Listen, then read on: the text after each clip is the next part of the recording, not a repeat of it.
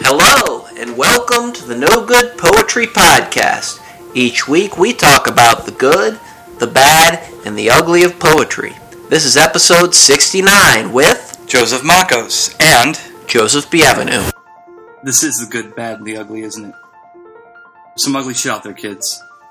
Let's make the world safer for poetry.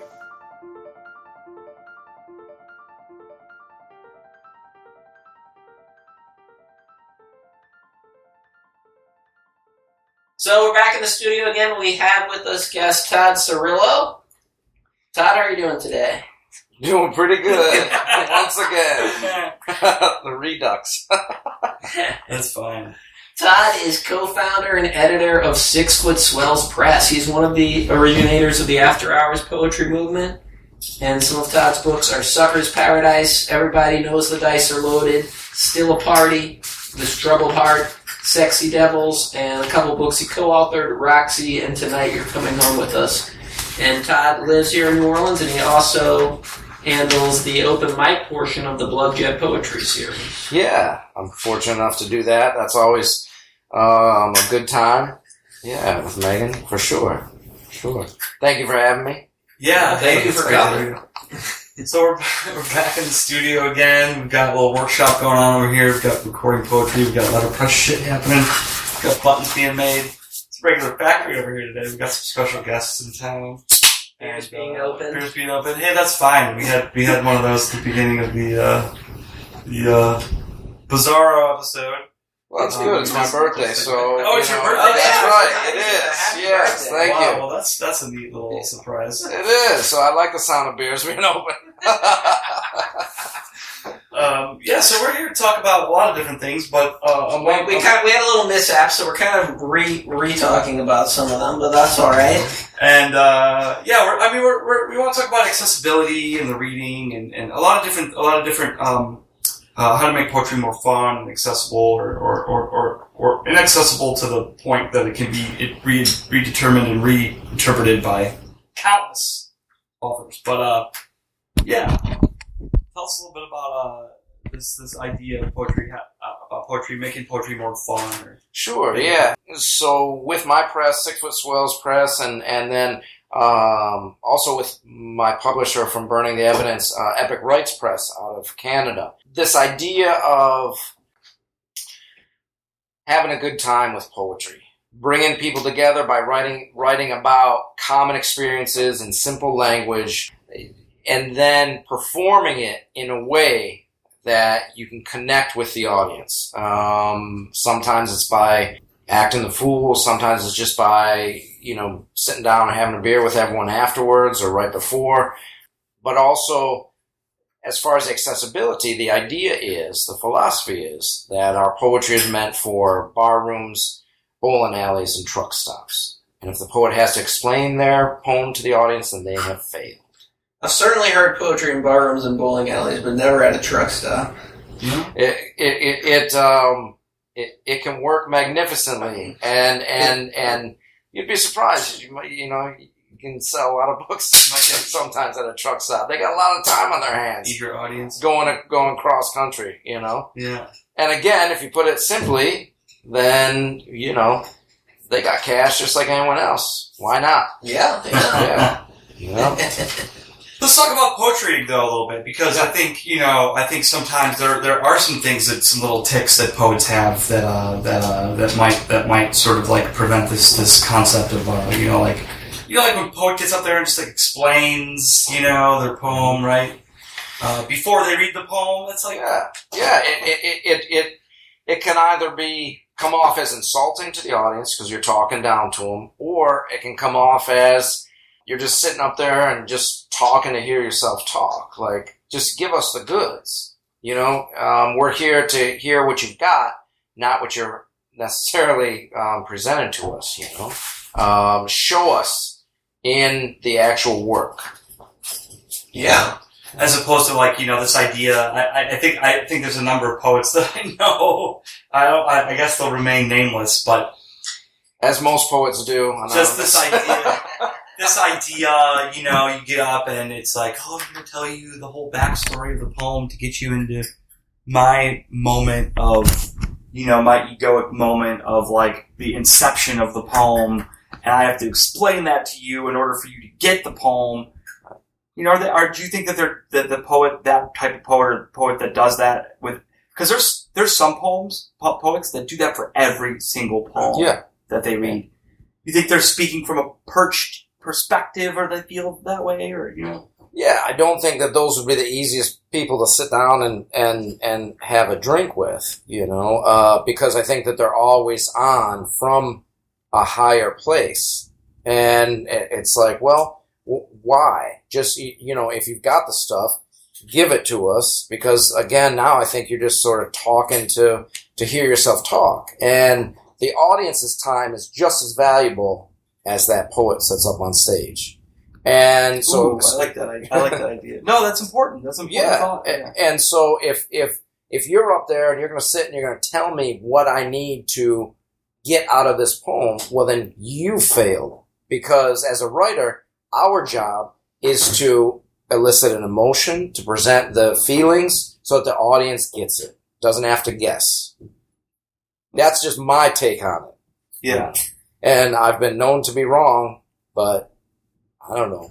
I just go by, you know, the reaction that I get from audiences Sure. after reading some. I mean, that's not to say that you can't, like, you know, you can't have abstract poetry. That's, Mm. you know, or Dadaist or Surrealist poetry. That's more abstract in its form. That doesn't necessarily have a narrative to it. I mean, you can still come across with a series of words that evokes an emotion. Mhm. You know, that doesn't necessarily have to have fixed meaning.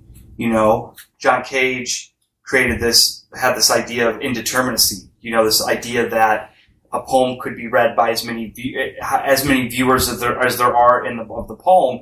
Uh, there are as many interpretations of the poem. Mhm. You know, Yeah, absolutely. And and you know, let me be clear that that this is only my idea and my philosophy, and and and a group of poets that I happen to be very very close with, um, that work off of one another.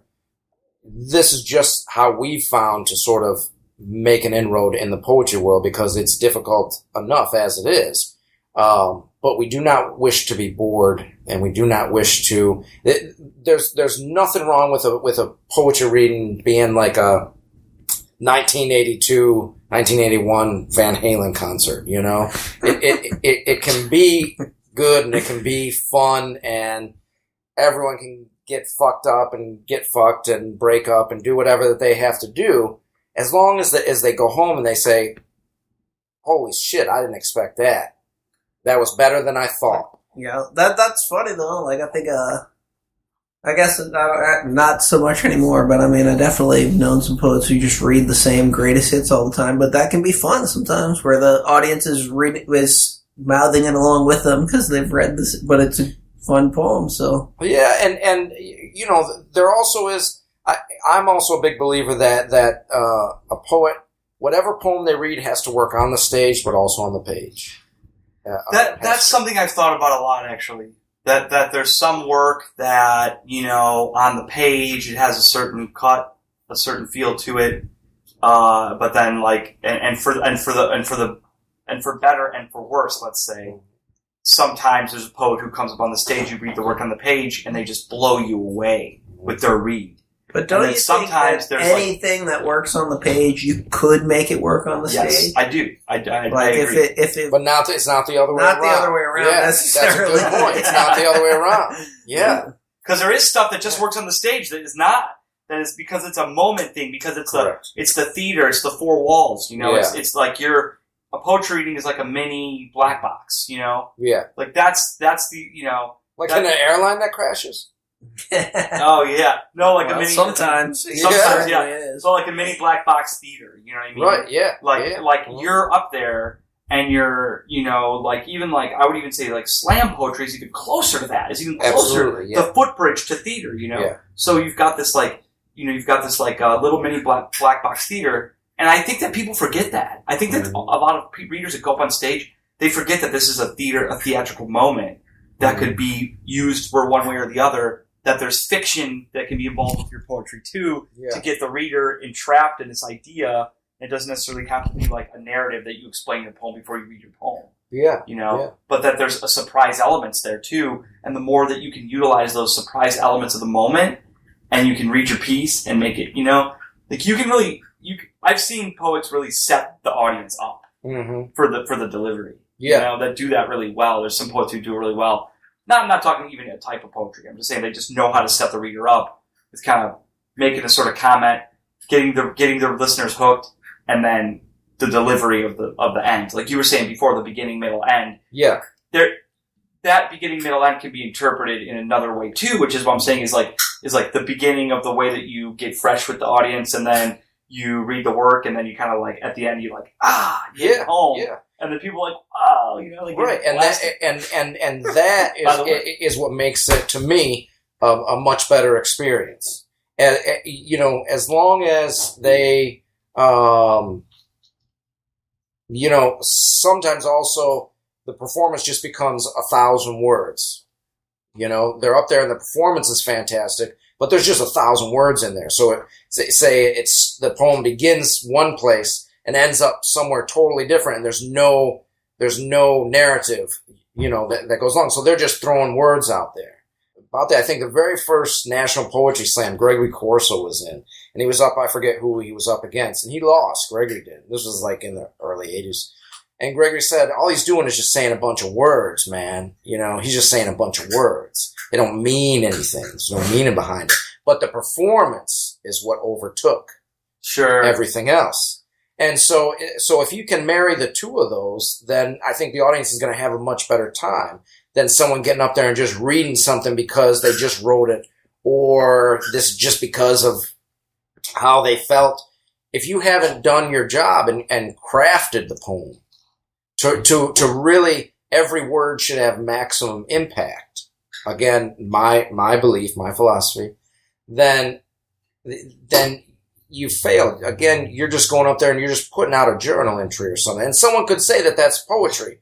No problem. Many people do, but yet who's it, who's it really gonna gonna reach? You know. Wow. Um, well we could get into that whole discussion you know now that we're in this corner it's like you know you know do you like Instagram poetry is incredibly popular has you know you like you know oh I woke up today and my heart on the floor woken there I am believe me yeah. Well. five thousand likes, you know? Yeah. Oh, whatever. You know, like these very simple minded, simplistic. This is a phenomenon. This is a Correct. phenomenon. This is Yeah. like this is like the um, you know, the the sort of like a gestury type of poet. Well, Donald Trump's still popular among thirty percent or whatever, thirty eight percent. So, you know, I highly doubt they're in the Instagram poetry, but uh, you know, hey, it if whoever's doing that is is is is making a bunch of dough, uh, then good on them. But I don't know, maybe it makes someone feel good. But again, it, if if I'm going to invest my time, you know, I I really admire poetry as really the oldest form of communication. And it no longer has that status. It has been overtaken by different mediums and, you know, so I, I think again it falls back on the poet to entertain, to pull new people in. We can sit and talk to a room full of other poets all night long and they'll say great things or they'll, you know, not say anything and then bitch about us behind, you know, as soon as we leave, you know, whatever it may be. But but if we're not pulling anyone in, again, uh, um, I'll go back to one of the greatest compliments I ever got was from a bartender. I said, I, "I hear this shit every week, and I never listen. Your stuff, I listen the whole way through. I understand that shit, you know, and I appreciate that.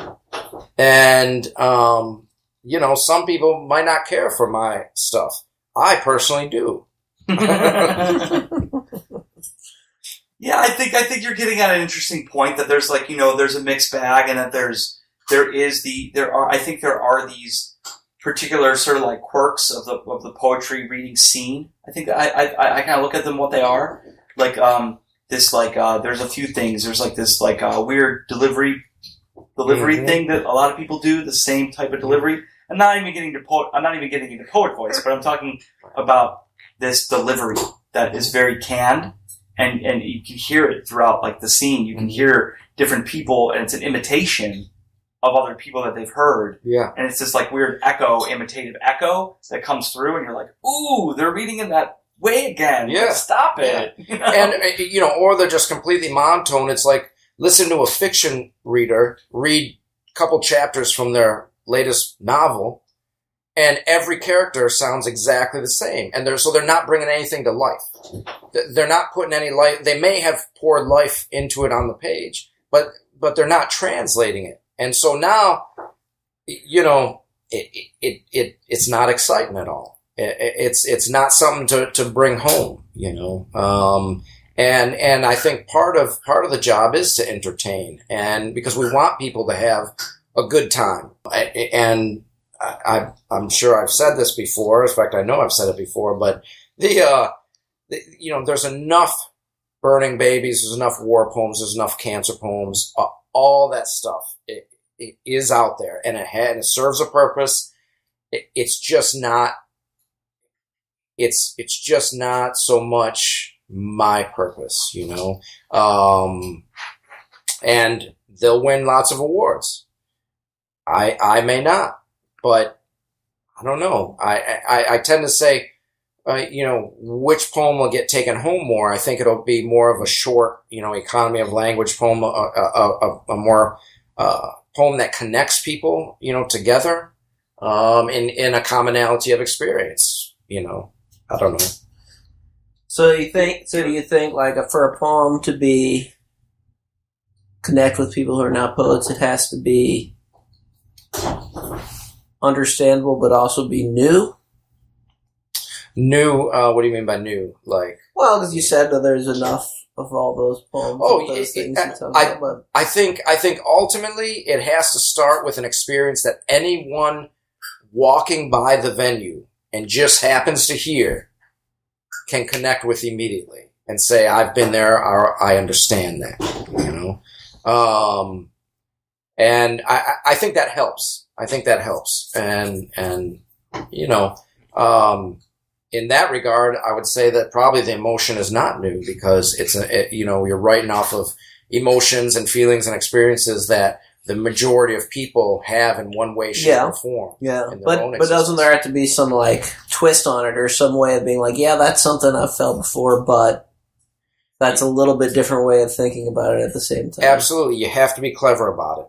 And and again, that's where the craft comes in. You you have to be clever about it. You can't just write the same old cliches, you know, um, over and over and over.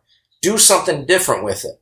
You know, take us somewhere else at the end. Uh, you know, give us a gut punch at the end in the last two lines. You know, uh, push us off the cliff Yeah, buy yeah. us another round. You know, um, slip your number on the napkin and walk out. You know, do something that, like you said, at that end. Oh, okay, here it is. This is something new now. You know, here's So, do you think if we had enough exposure of it, if we had enough people doing that, that you could get to the point where the average guy or gal sitting in any bar in America could be interested in reading poetry? Yeah, I think actually yes. I, I I think that with the right poems, you can put them on buses. You know, you can put them in subways, and you can put them in bar rooms. The- There's actually a magnificent magnet series out in California, uh, magnet, and then um, and I think I gave you all a couple of the um, the, the poems for all the very small ones there. Yeah, yeah. Now those are given out free, and the same for the magnet series too. That for people to just leave anywhere you are, you know, and just like leave them around. Kind of like Do you the know about the- poems. Yeah, so, the sort of, matchbook- yeah, I saw yeah. those. Yeah, There's a press that's been doing that in Cleveland for like 50 years. yeah, The exact size Yeah. of everything.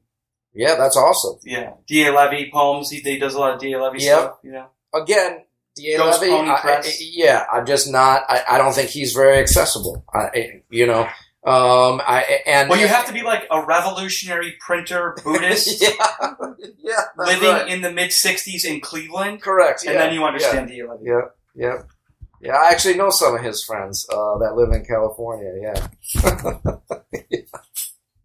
Well, well, yeah, yeah. Well, But he's been dead since, you know.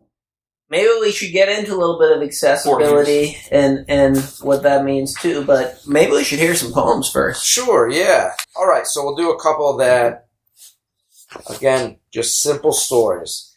My best friend, for Tobe, I felt the vibration, looked down, and saw he was calling me, on the phone no less. No text, no email, no quick Facebook comment. A real person to person connection. We can go months without actually speaking. He hates talking on the phone. I answer quickly. What's happening, my man? Nothing. Only faraway voices mumbling amid background noises. I try again. One last time. Same. I hang up. I text him. Hey brother, you must have butt dialed me. A response came quickly. No butt dialing, buddy. The phone was in my front pocket. And that sums up my best friend. A truly talented dick. and that's a true story. That's an absolute true story. Sometimes the poems just, you know, are handed to you. Everybody's a critic. I had been drinking Moscow mules for half the day, trying to work on poems, attempting to get the words right, elicit the correct emotion, break the perfect hearts. I drank, I wrote, I drank, I wrote. At 6:30 p.m., my girlfriend joined me. When she arrived, I got up to go to the bathroom, grabbed my poems and stated, "I'll take these with me so no one steals them." She quickly responded, "I think there's enough toilet paper in there." And then something very simple. It doesn't take much. When she texted me, I kind of miss you. I told her. She made my day. She replied, Is it that easy? I said, It is, with you. And there's others too who exemplify, you know, this idea that I have, um, and then this philosophy. Oh, here's a terrible one. Oh, close your eyes on this one. This is a terrible one. Semantics. Did you sleep with her? She demanded. No. Walking away thinking sleep is what I do with you. You know, all those nice little things. In the mood.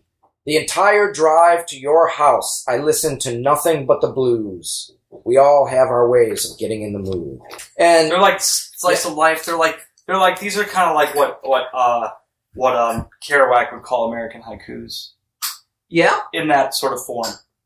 sort of in, Yeah, in, in yeah. the economy of language you know um, every word should have an impact the, the, the, the short poem is the, is the hardest to write um, a great friend and friend of mine got me to doing that because i used to write you know lots of really really um, you know longer kind of ones but um, I, well, they're deceptive. It's it's it's it's deceptive. They seem like they're easy. Yeah, yeah, precisely. And and and you know, to me, you know, most short poems do deal with a with a commonality of emotion and feeling. You know, there's a great because he asked me to bring some other people, Yeah, yeah. and um, there's there's one of the probably one of the greatest poets that that I've ever known, and she was a wonderful, wonderful friend of mine. She's now passed on, but Ann Menebroker out of California. She was out of Sacramento, California, and she died two, three years back now in July. And Annie was one of the sweetest and most encouraging, you know, uh, poets I've ever come across and friend. And um, she was along in the Meat Poets, so she um, was with Bukowski and all them from Southern California, but she could hold her own, uh, A.D. Winans, you know, things like Mhm, that. yeah. And she could hold her own. And, but you would never know it sitting and having a glass of wine with her, you know. Um, but she was a, she was fierce and she was a force, you know, and, uh, I miss her terribly. But, so she also turned me on to the simplicity of, of poems and to see the audience react to her poems as well. Instant, you know, love affairs, right? Manuscript. It's harder for poets who love to say sweet things they feel to one another. Instead, they go home and write letters or remember what they were thinking of saying and touch their mouths sensuously while they type a manuscript. and um, that's Annie Menebroker. Here's an, another one of hers. One good line.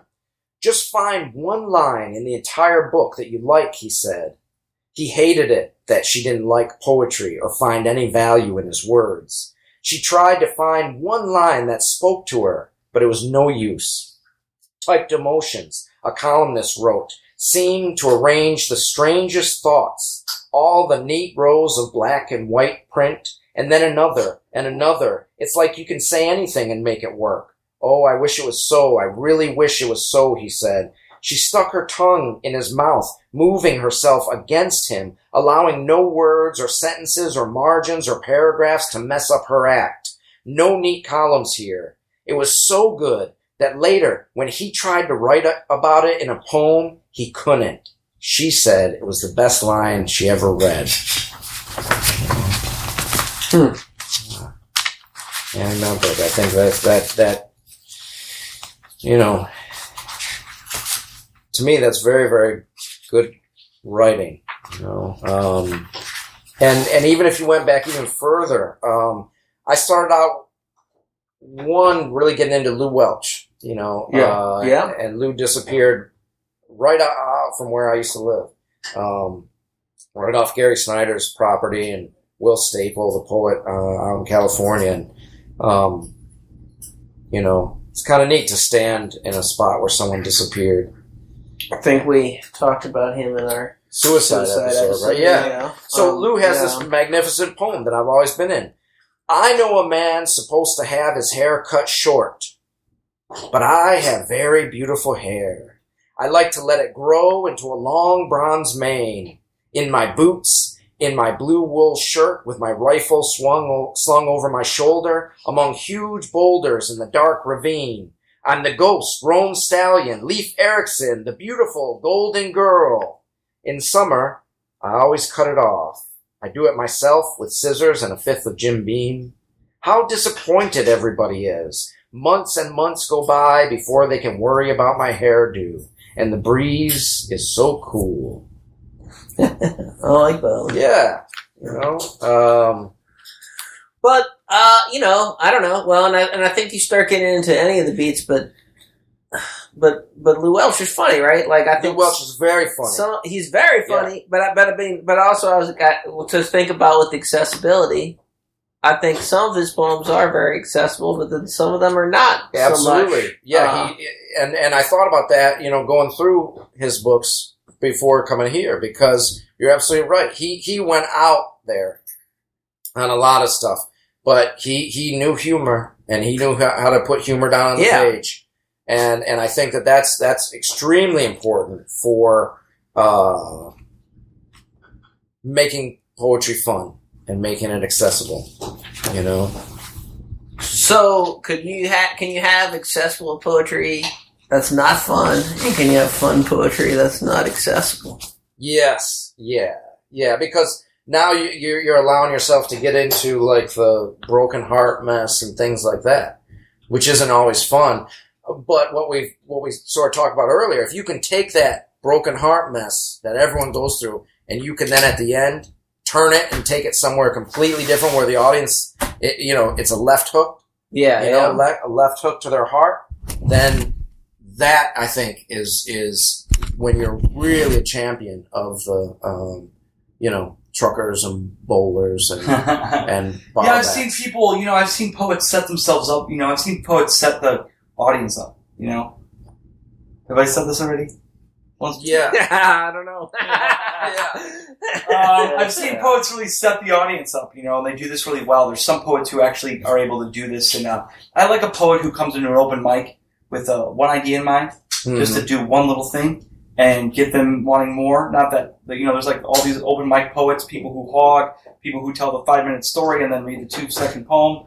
There's all this Right. stuff right there, and uh, I like the poet who kind of comes in with an idea you don't know what to expect, and they they set the audience up. And then they, they with this like with this like maybe this this setup, Mhm. even if it's just a little phrase or something, then they read the poem and then they slay him at the end. You know, they're just Yeah. like, "I'm done, that's Right. it," and it's like better than the Yeah. feature. You know what I yeah mean? absolutely yeah like, poets like that, absolutely you Well, know? part of that sometimes it's tricking the audience too, It is. right? Like it's uh, Well, you can do fiction. There's a lot of. I, I like to use fiction in poetry. I like to bring. I like to tell a story even if it's not true sometimes. oh absolutely and and and and every every story and every poem should not be true but if you can get the audience to believe that it is then then you've done a, a service to poetry in general my belief Yeah, just don't tell them ever. No, uh-uh. no, why would you? You know, leave them, you know, going home, taking a little bit of you with them, you know, something like that. Yeah, what, what we were saying earlier, uh, we said something about uh, can you hmm can the work on the page can the poet can the work on the page if it's a good poem on the page it should be able to be successful in the in the in the performance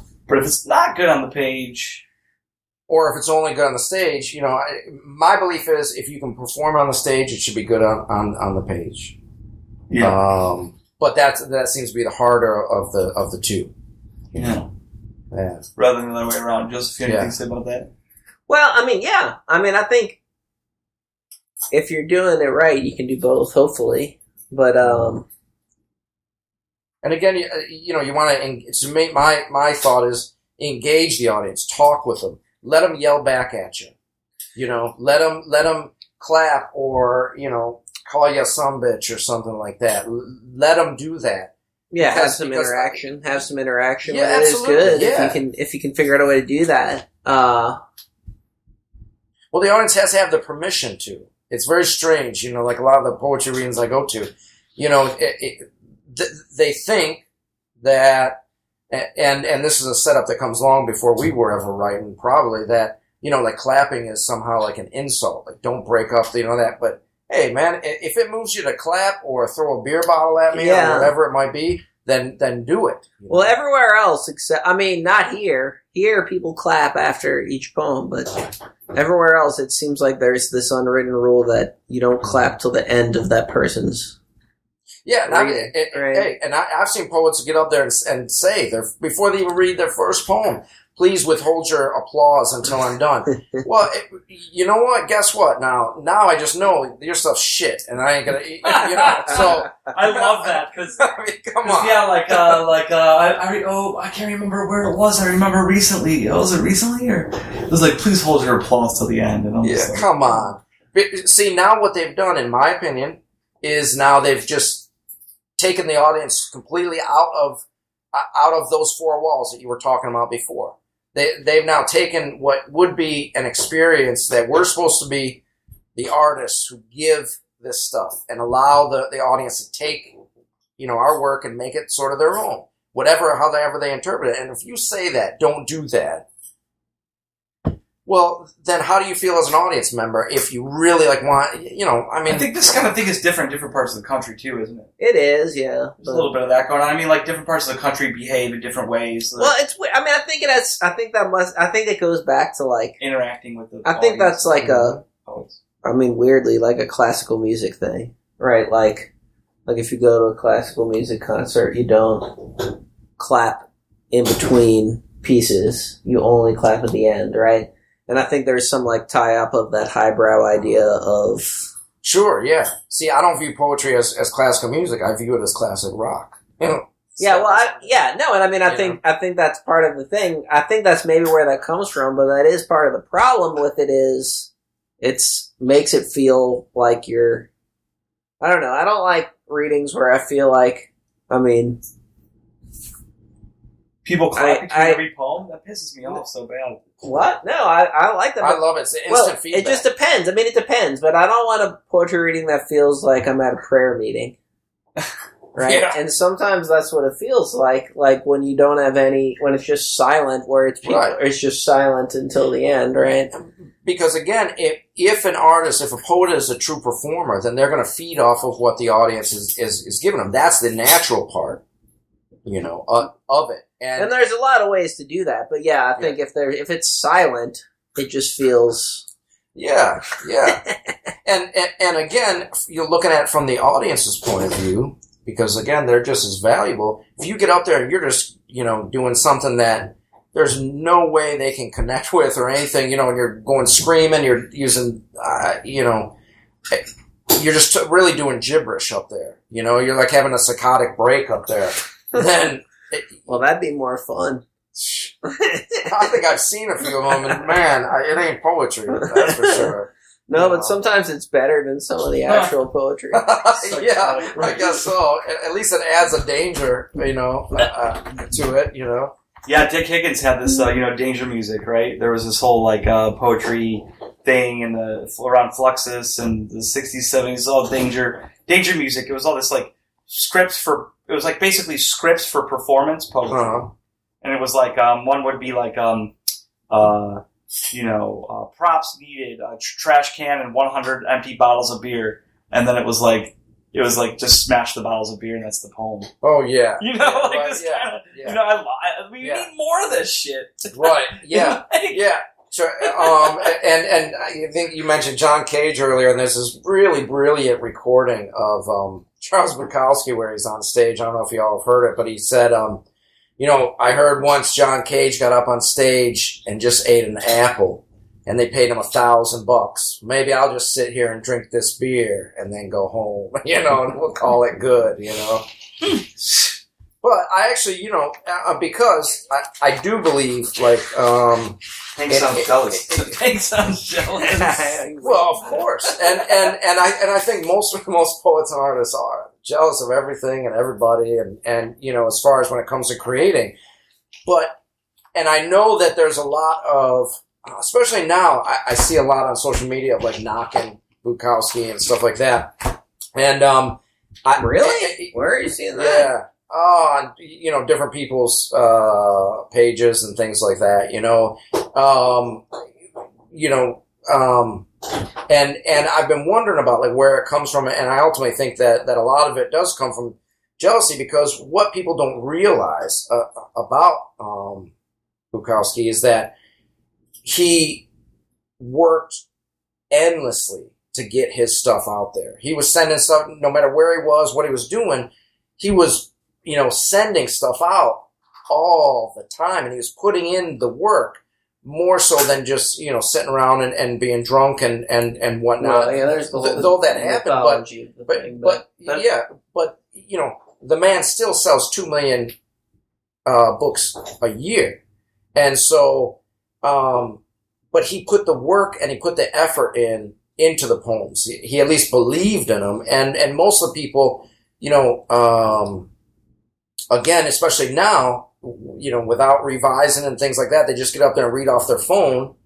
Um, I, I think they really miss again the craft of that, and and Bukowski was accessible to people that never really read poetry before, and and, and for that, I think he um, goes in a long lineage of of poets who sort of did their own thing and and yet made poetry fun and accessible, and um, so I actually brought Yeah. a couple of his. That were Oh yeah. my favorite. Do, That's- do you want, do you want if that's all right, yeah. yeah, sure. so the first, um, I met a genius. I met a genius on the train today, about six years old. He sat beside me, and as the train ran down along the coast, we came to the ocean. And then he looked at me and said, It's not pretty. It was the first time I realized that. you know, very simple, and, and I like that one. Now, a more sort of Bukowski, Bukowski type of poem. Hot. She was hot. She was so hot, I didn't want anybody else to have her. And if I didn't get home on time, she'd be gone. And I couldn't bear that. I'd go mad. It was foolish, I know, childish, but I was caught in it. I was caught. I delivered all the mail, and then Henderson put me on the night pickup run in an old army truck. The damn thing began to heat halfway through the run.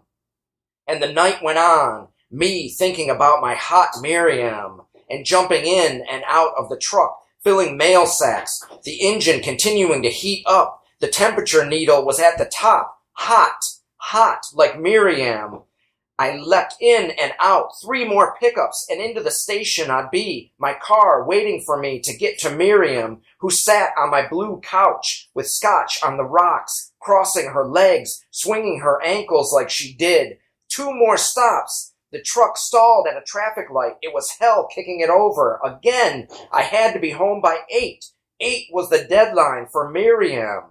I made the last pickup and the truck stalled at a signal half block from the station. It wouldn't start. It couldn't start. I locked the doors, pulled the key, and ran down to the station. I threw the keys down, signed out. Your goddamn truck is stalled at the signal, I shouted. Pico and Western.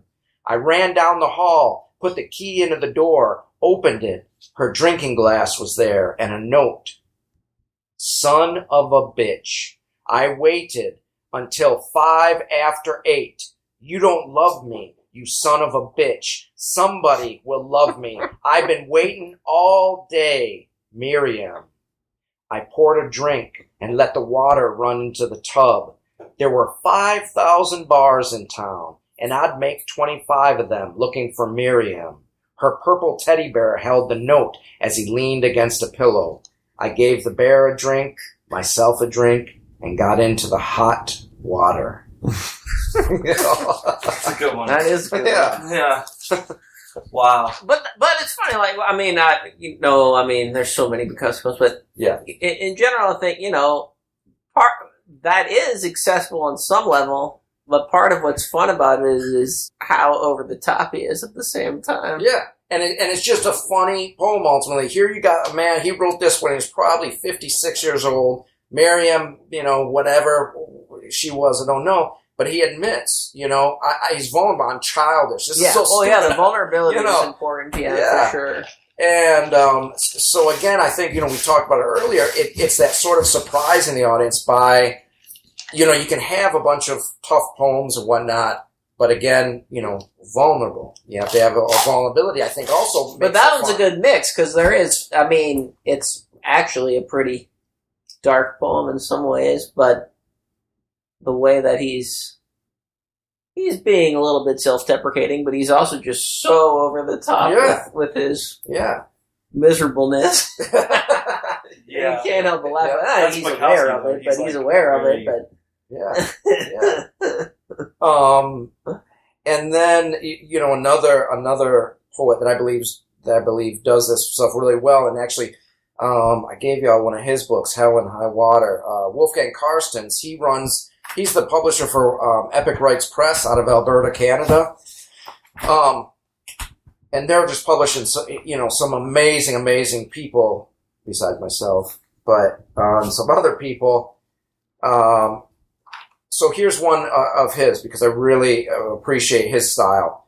And he's been married for 25 plus years. So if not a mess, my wife groaned as she picked up the empty tequila bottles, the empty beer cans, and the half smoked joint. Then what do you call it? We have been married for 25 years, I said, lighting the joint, and that, my dear, is what I call a survival kit. So, so let me ask you this: yeah,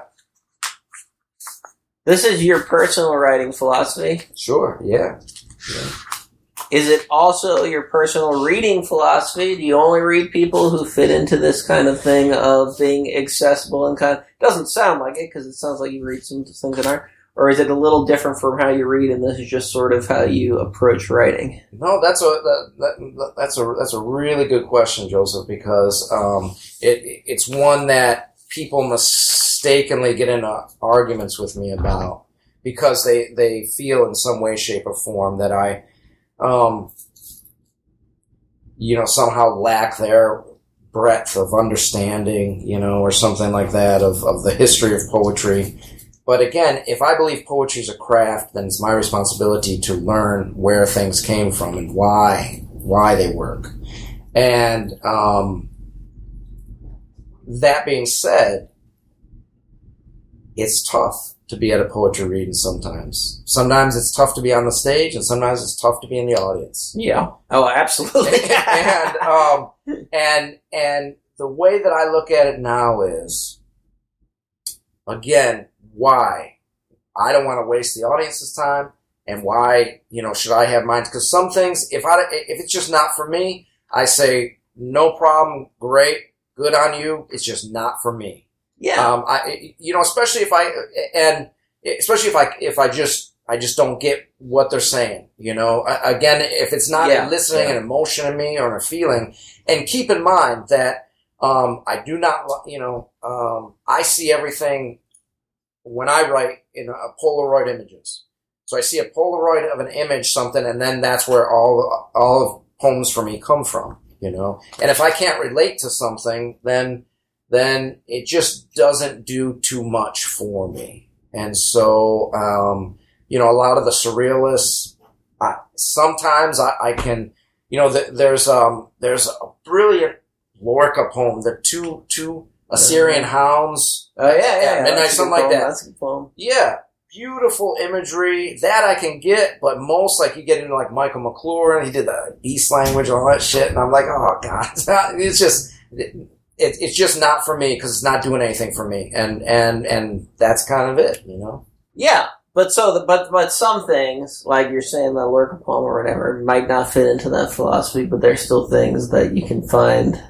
yeah, I'm constantly looking for beauty, for shiny moments, and and and I can I can grasp those. I can hang on to those. That you know, finding a, a shiny moment in a poem that I, I might not normally, or people might not associate with me. Yeah, Um, I can accept that, and I, and I love that because again, the poet's done their job. Then they've yeah, connected with yeah. someone that that would not normally pick up their stuff. The, the majority uh, of of the stuff, though, you know, I, I want something I can relate to. yeah. Well, I mean, yeah, I don't know. Yeah, that's a funny that's a funny phrase. Relate to, huh? Yeah, I mean, Yeah. I kind of agree with that. I also have a hard time figuring out what that means sometimes. Um, I don't know. Maybe I've done lots of self reflection in my mind. relate to, yeah. Um, Yeah. but no, but but yeah, I just didn't want it to seem like you're prescribing this for all writing or something. No, that's like that. I don't say think it's just for me. Yeah, you know? yeah, for I, mean, Yeah.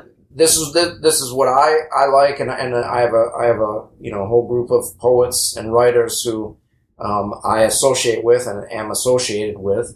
That that we we have a a, um, a very similar philosophy, and what's beautiful about it is we all support one another. So, like in October, I'll be in Kansas City at the Fountain Verse Poetry Festival. I was asked to Nice, read nice. Yeah, and um, it used to be called um, something else. Oh, Kansas City Throwdown. That's what it used to be called, but they switched names. But I'll be there for four days, you know, reading and uh, performing, and it's when I get to see a lot of my, you know, friends from the West Coast and from Canada Yeah, yeah. and New York, you know, and things like that. But we all can sit and again have drinks, tell you know each other that the poems are great, and then turn around and go, you know, but but here's one I just wrote that's much better, you know, and and we have a good time, you know. Creativity begets creativity. I believe. Uh, yeah, I think you're right about that. I sure. believe that. Yeah, and so Well, do you want to give us one more? sure. Let me just give you a couple um, quick, short ones Yeah, of, absolutely. of some other people that I really believe deserve to sort of Oh, absolutely. have their stuff sure. out there. So this is Bill Gainer, uh, tremendous poet and and one of my best friends out of uh, California. Um, Memories of a romance gone away. I love how your perfume is there to greet me, even if you're not. So something nice and and and simple. And um, he also wrote this one. I've never read it, but he reads it. I think it's one of his most famous poems. Todd and the Parrot. He used to, but he does doesn't now. Drinks with the parrot. And the parrot, well, he started to swear, says shit and calls people motherfuckers. He says the parrot baits him too, starts arguments, seems to win most. If he knew it was going to be like this, he would have left it the way it was and let the parrot drink alone. you know. Um, and then I can end, you know, end. Mind if I end on a birthday poem? oh, yeah, absolutely. All right. Um, and now I'll totally fuck up everything we just said over the last hour and say I just wrote this one. you want to explain it some more? yeah, yeah. Please give me ten more minutes. No, I actually wrote it yesterday and I did revise it throughout.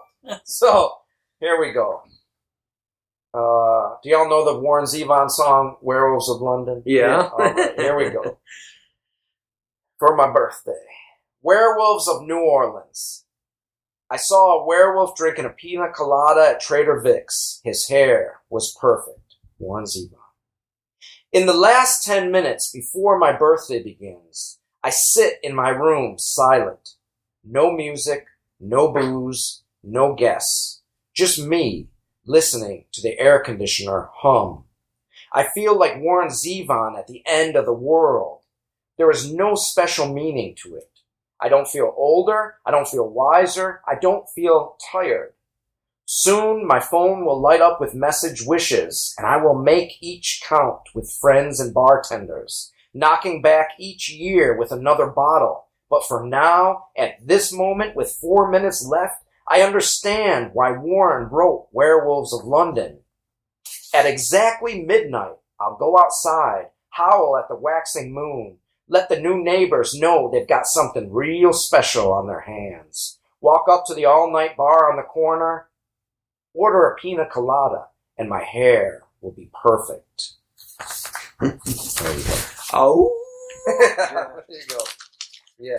well, good. Uh, happy birthday! Thank, Thank you for so joining much. us today. So, do you have do you have anything you want to plug that's Uh, coming up? People can just go to uh, my website, toddcirillo.com. Um, I would also plug um, the poets Matt Amott, Wolfgang Carsten, Epic Rites Press, Bill Gainer, Julie Boleyn, and um, and Menebroker.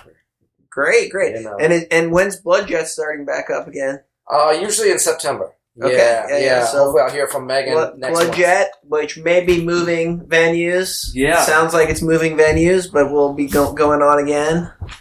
Great. Well, Make thank you all so much. Information than us yeah, I don't know. but- Maybe maybe some new. There's some new ripples in the poetry community. Maybe there might be a, a, a New Orleans Poetry Center popping up this fall somewhere in the Bywater. Very good. Ripples are good. Waves are better. Waves are better. Yeah. Very good. All Thank you all Well, so thank much. you. Thank Appreciate you. it. This has been a good, great conversation. Yeah. All right. Have fun.